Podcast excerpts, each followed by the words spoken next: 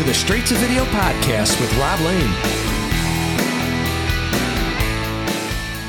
Ah, crap, we're back 2022, and I hope everyone has been doing great. How was Christmas and New Year? I hope you all had fun, got some relaxing in with friends and family, and you're all recharged to kick off this year.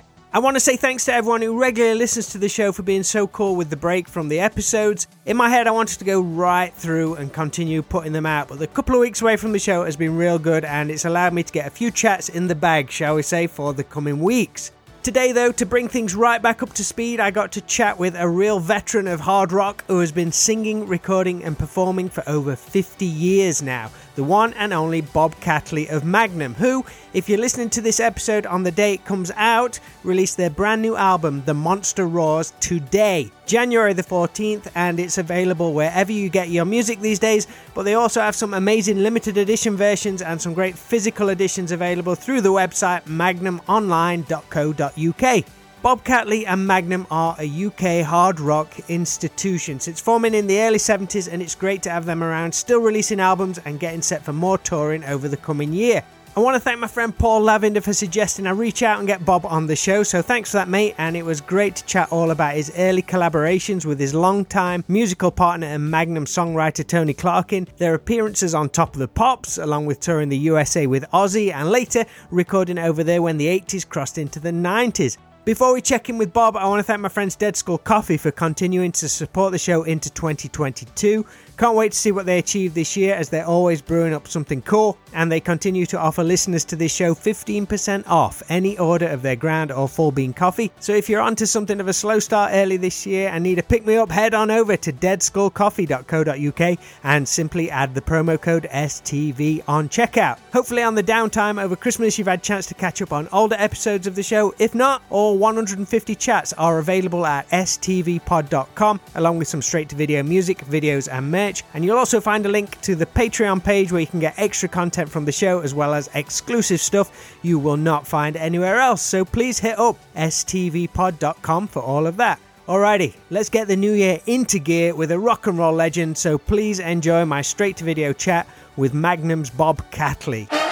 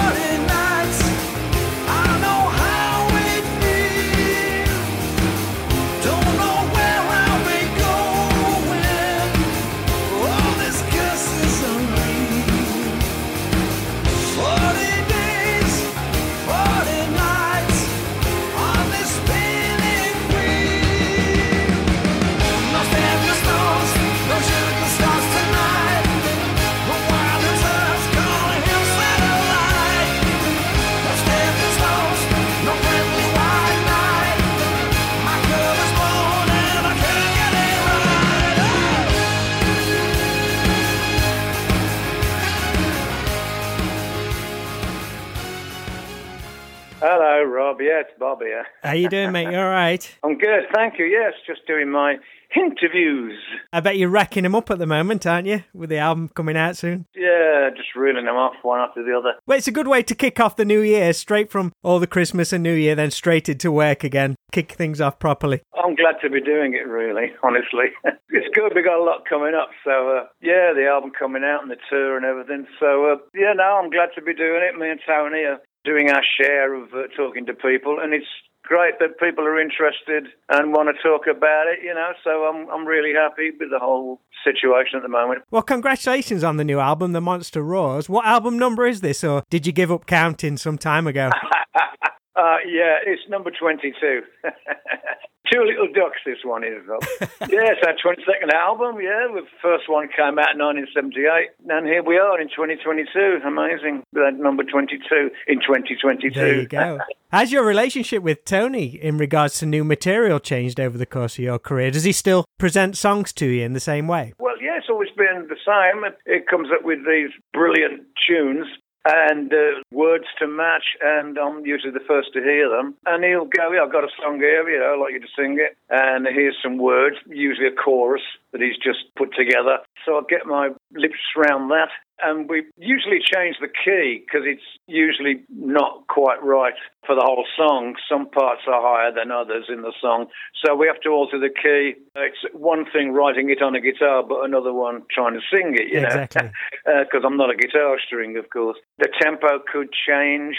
Most times it's usually a bit slow because he gets used to it that tempo. But I start singing it and it's like, oh, we need to the vocal to be more urgent. Yeah, yeah. Urgent, urgent, emergency. That one, you know. So uh, Lou Gramm, what a singer, great, one of my all-time heroes.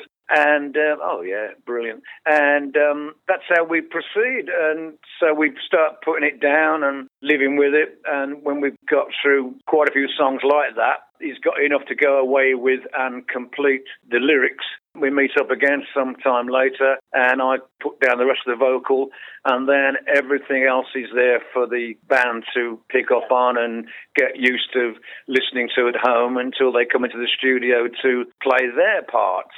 So that's how we proceed, and it's worked so far all these years. Pretty good track record. yeah, yeah, thank you. Yeah, you've had some certain success over the years. Yeah. Have you revisited some older material on this new record as bonus tracks? New version of Days of No Trust from '88 and a remastered version of was it? Is it your very first single, "Sweets for My Sweets" from '75? I think it is. Yeah. Well, yes. Uh, we were looking for uh, some bonus material. The label were looking for some bonus material. So we came up, we searched around, and we found Sweets Are My Sweet, which was 1975, our first record release, our first single on CBS Records. But it was an edited version of what we used to do on stage Right. at the Rum Runner in Birmingham, where we were one of the two resident bands at the time. We used to do it at Christmas, like, and, and there was like a Christmas version of uh, God Rest Ye Merry Gentlemen in the middle of the track Sweets Are My Sweet, which we recorded the whole thing in London. That came out uh, 1976, but it's uh, they cut out all the middle bit. Okay. It was far too long as usual. I mean, it's like three and a half minutes, and that's should that's all you Yeah, get, yeah, you yeah. know, for a single, as you know. So uh, we found the um, the record, the full version of it, and uh, with la la la la la. Oh, I won't sing. It's embarrassing, and uh, and it's such a bit of fun. So it's for the collectors, you know. It wasn't on the original record, so this is the full length version, Brilliant. part of the bonus CD. There's also a, a new version of Days of No Trust, which we've uh, sped up and changed the arrangement slightly. So it's a, a new version, it's not the one that everybody's got. And another track that we completely forgotten about, and we didn't even know what the title was, so it's on untitled. But it's um, it's an early Magnum track with our old bass player Dave Morgan singing the lead vocal on it. But it's Magnum. I mean, I'm in the background with the tambourine Very and doing the backing vocals. so it's something for the collectors. So I think it's a nice thing to have, and part of the box set that we've got coming out at the same time as the album comes out. And it's got all these things in it. It's got a CD and a cassette and a this and a that, and the bonus disc and a T-shirt and whatever. All that great physical stuff. it's a limited edition box set, so it probably won't be around very long if, unless you're getting quick people. I was wondering, Bob, how did you and Tony originally meet? I mean, it's a partnership, which I believe is. Is it 50 years old this year? Was it 1972 when you first crossed paths? Yeah, yeah. Well, yeah. I mean, we knew each other from the late '60s. Vaguely, you know, you bump into each other on the on the the gig circuit. Uh, oh, all right, how you doing, and all that. And that was as far as it went. But we didn't get together properly till 1972. Our old drummer, Kex Gorin, bless him, no longer with us. He talked Tony into joining this resident band that me and him were in. We was already called Magnum, so um, he joined Magnum Tony.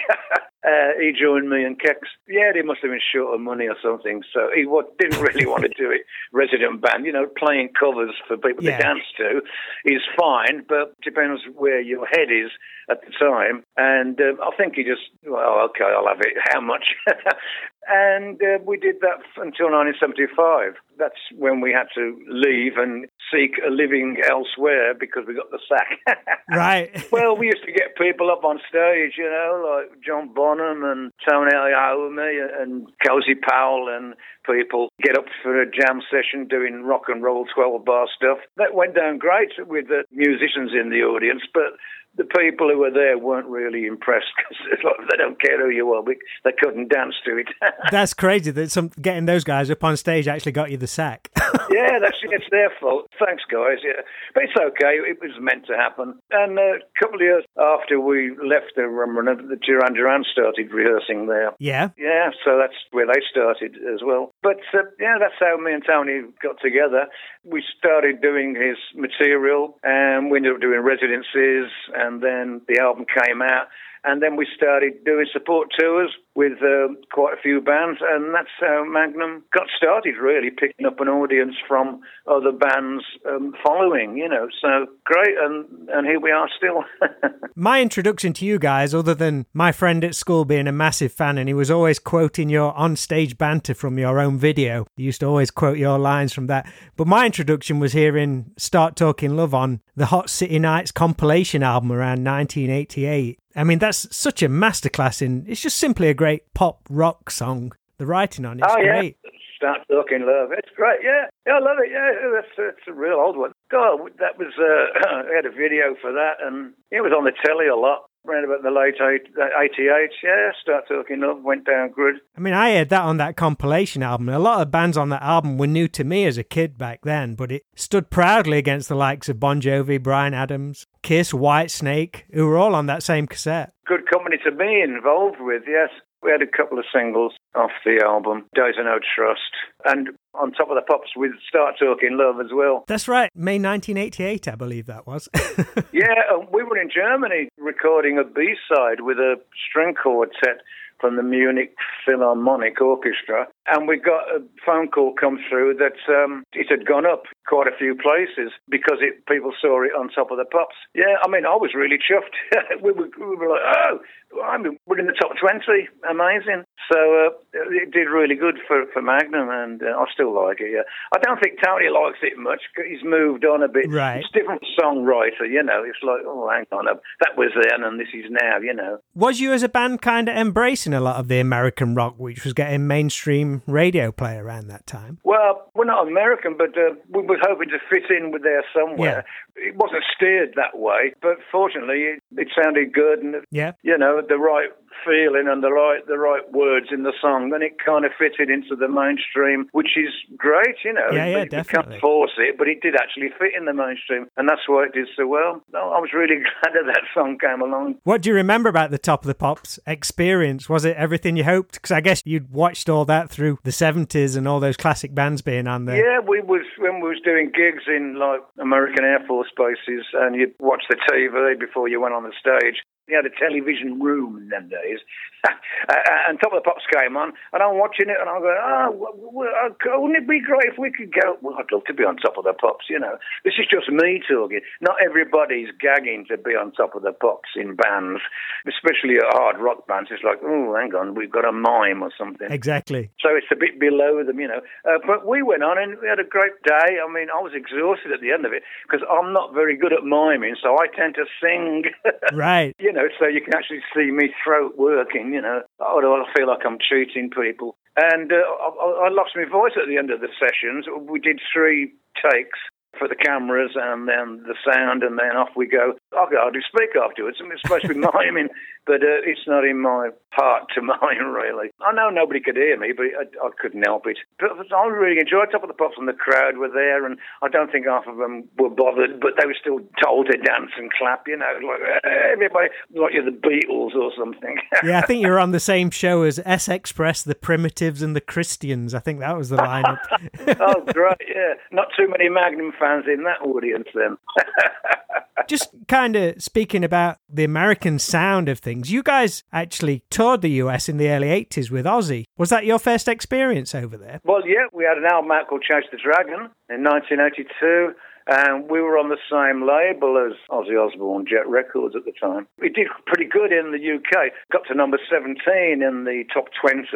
We were on tour with Krokus, and our album went up 10 places higher than theirs. We were only the support band. That was like, yeah, we're great. We're up in the top 20. And uh, the record label said, uh, we can get you this the main support slot with Ozzy um, in the spring. So they got us over there after that terrible accident with Randy Rhoads. Right. It was just, I was wondering then when like the timeline was, if it was, if Randy was still in the band or if it was after all that had happened. Yeah, that had happened and terrible. And when Ozzy got back into singing again, and a new guitar player, we, we joined the tour halfway through. And it was great. And we go on the stage in front of um, 20,000 people, usually, 20,000 seater indoor arenas. I mean, it was amazing. We did, you know, the eastern seaboard and the, some southern states. And we had a great time. And the, the people were still coming in when we came out on the stage. There'd been a band on before us.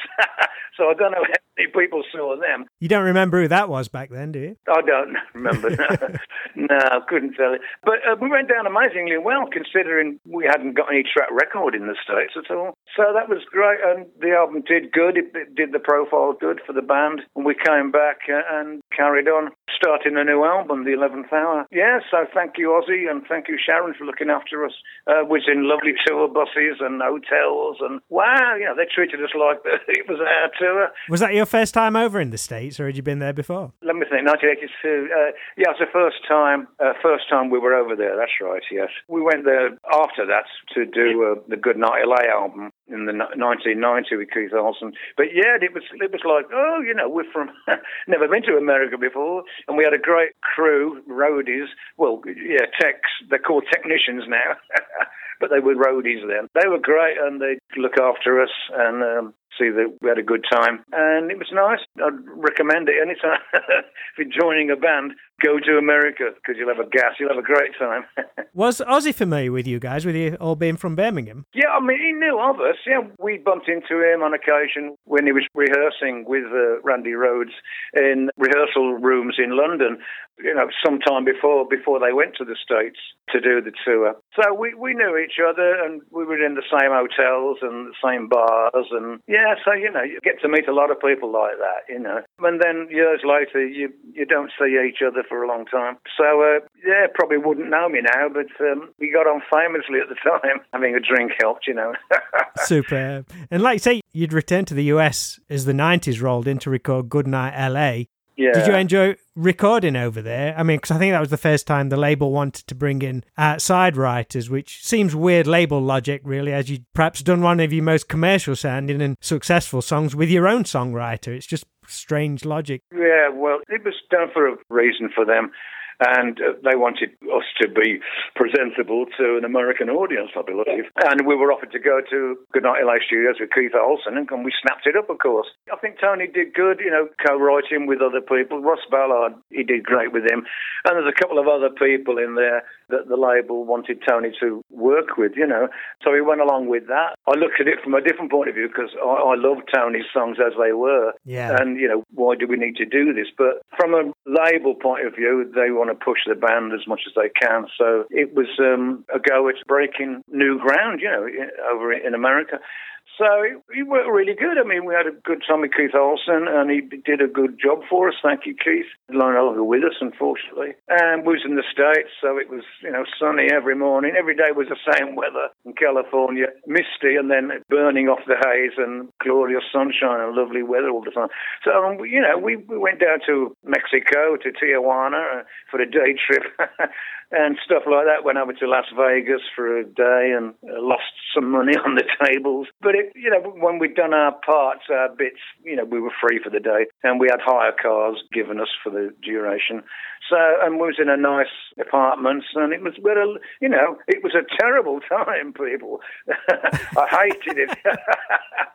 uh, then we came back to the wind and the rain in England, but at least I was glad to be home. Actually, yeah, it's nice while we were there, but we were there for three and a half months. But it was nice to come back. But we had a good time, and it, some of it worked, and some of it didn't. I think so. It was, um, you know, I, I think a lot of people liked it, but some weren't too keen in the press. It was a change in time in music as well, though. To be honest, so, uh, yeah. So uh, it was a Marmite album, I think we call it. The position you're in now, though, with the recent output, I imagine feels really good. Having Tony as the producer too, and you're able to put out the albums you want to put out and have them sound like the band's vision. Yes, yeah. I mean, now with SPV, they don't get involved until right at the end when when it's all recorded and sent over for them to put it out. They give us total artistic freedom. You know, there's nobody sitting over your shoulder. They're really supportive, and I want to thank Ollie Hahn and, and Frank and everybody at SPV for being so good to us over the years. Uh, they give us complete freedom. So we get, we have a very good working relationship with SPV. I think you got gatefold vinyl on this next one, proper old school. Yeah, oh yeah, we like the gatefold, and we've got the vinyl, um, the cassette. cassettes are making a comeback apparently. They're trying the hardest. yeah, my daughter said, "Oh, I'll have one of the, I'll have one of those cassettes. I've got to get a one." Yeah, I think it's pure nostalgia value on that. It is exactly, yeah, like me and me forty fives on me me record player. Total nostalgia. Do you remember the first 45 you ever brought? First 45 ever bought? Oh, crikey. Oh, probably a Rolling Stones record. Probably, oh, not Fade Away or something. Excellent. That's why I'm in a band. Mick Jagger made me join a band.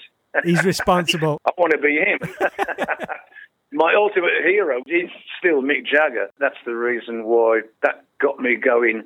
And I kept seeing him on the telly. Oh, oh, I've got to do something like that. And I ended up being in a band, and here we are now. So thank you, Michael. thank you, Sir Mick Jagger. well, Bob, thanks ever so much. I know you're very busy. I appreciate you spending some time chatting with us. Yeah, thank you. You enjoy the rest of your day. I will do. And you take care and look after yourself.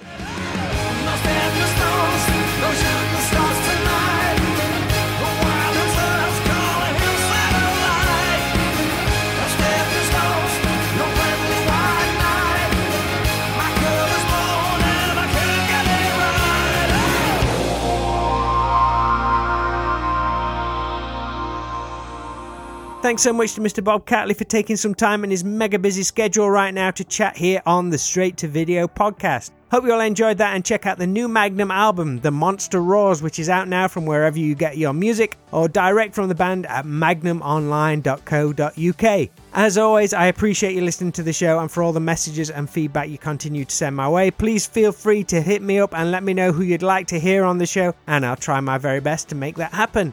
Find us at stvpod.com or through any social media use, and I'll get right back to you. So that's all for this episode, first of 2022. It feels good to be back, and here's to an amazing year, and I look forward to speaking to you all again real soon.